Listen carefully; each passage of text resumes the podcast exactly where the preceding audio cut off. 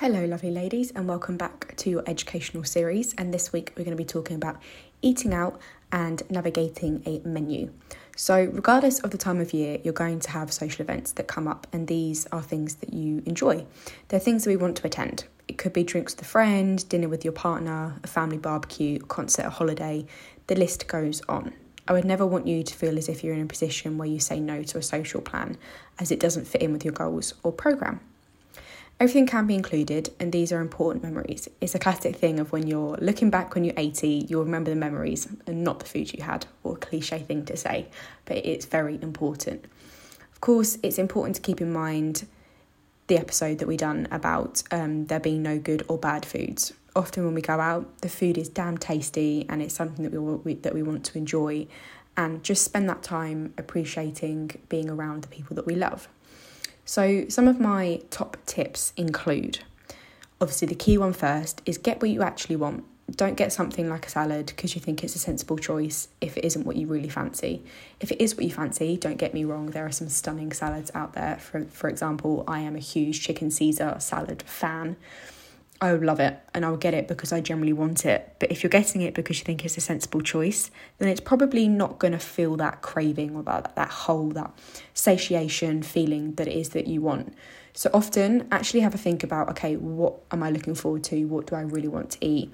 Have they got it on the menu? Have they got something similar? Um, and just make sure that you spend some time figuring out whether you're getting what you actually want or if you've seen the calories on it and you're like, oh my god, that's too much, then yeah, I get that. Like, obviously, with them putting calories on the menu, it's been a little bit different. It has been quite insightful, quite educational to see, um, and it can definitely help to ensure that you stay like kind of like on track with your progress if, if that if that is something that you are passionate about and want to make sure that you do and I completely understand but also don't let it stop you from getting the choice that you do want to make and obviously I'll go into that a little bit more in a minute but Top tip two think about getting a good source of protein into your meal, as this is important macronutrient regardless of your goal, as it does help with those feelings of fullness.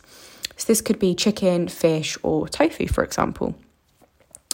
If you're focused on losing weight and want to really keep on track, think about the way in which things are cooked, such as fries versus new potatoes, for example fries obviously going to be cooked in more oil as compared to new potatoes. So they're going to have that little bit more calories in, that little bit higher of your saturated fats.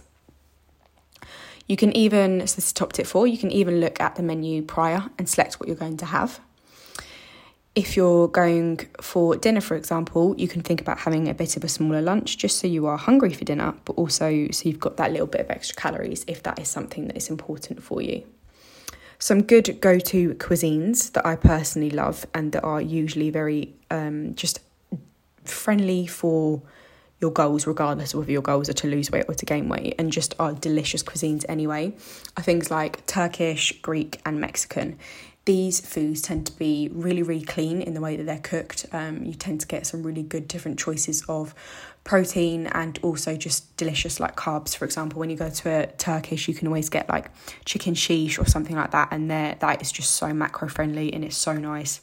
Greek tends to be something similar, such as the gyoza, um, gyozas. Oh, what am I saying? Mind blank.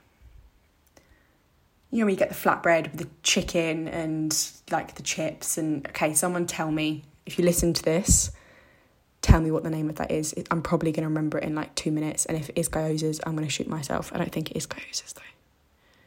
Anyway, um, and Mexican, very similar in a sense of like a burrito or quesadillas or fajitas or something like that. They're just very good, very clean, they're very tasty, and they're very macro friendly.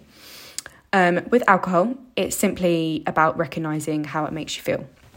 Me personally, I have two, like my max is about two glasses. I know that more than that, I'm not going to really feel great the next day. And as I'm such a morning person, I hate having hangovers and I don't want to feel that way.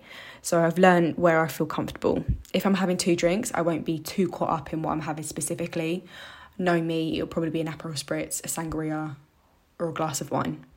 If I were to have more, then that's when I'd probably think about having something like spirits and mixers, as they're going to be lower in sugar. So it's not going to lead to me having any like cravings, and I'll probably be able to sleep a little bit better.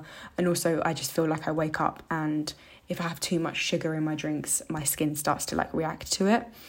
So essentially, what I want to like really get across is you can fit eating out into your goals regardless of what your goals are. You can always think about having, if you are in a calorie deficit and you are tracking, you can think about banking some calories during the week. You can think about changing and just having a different structure to the day that you are eating out.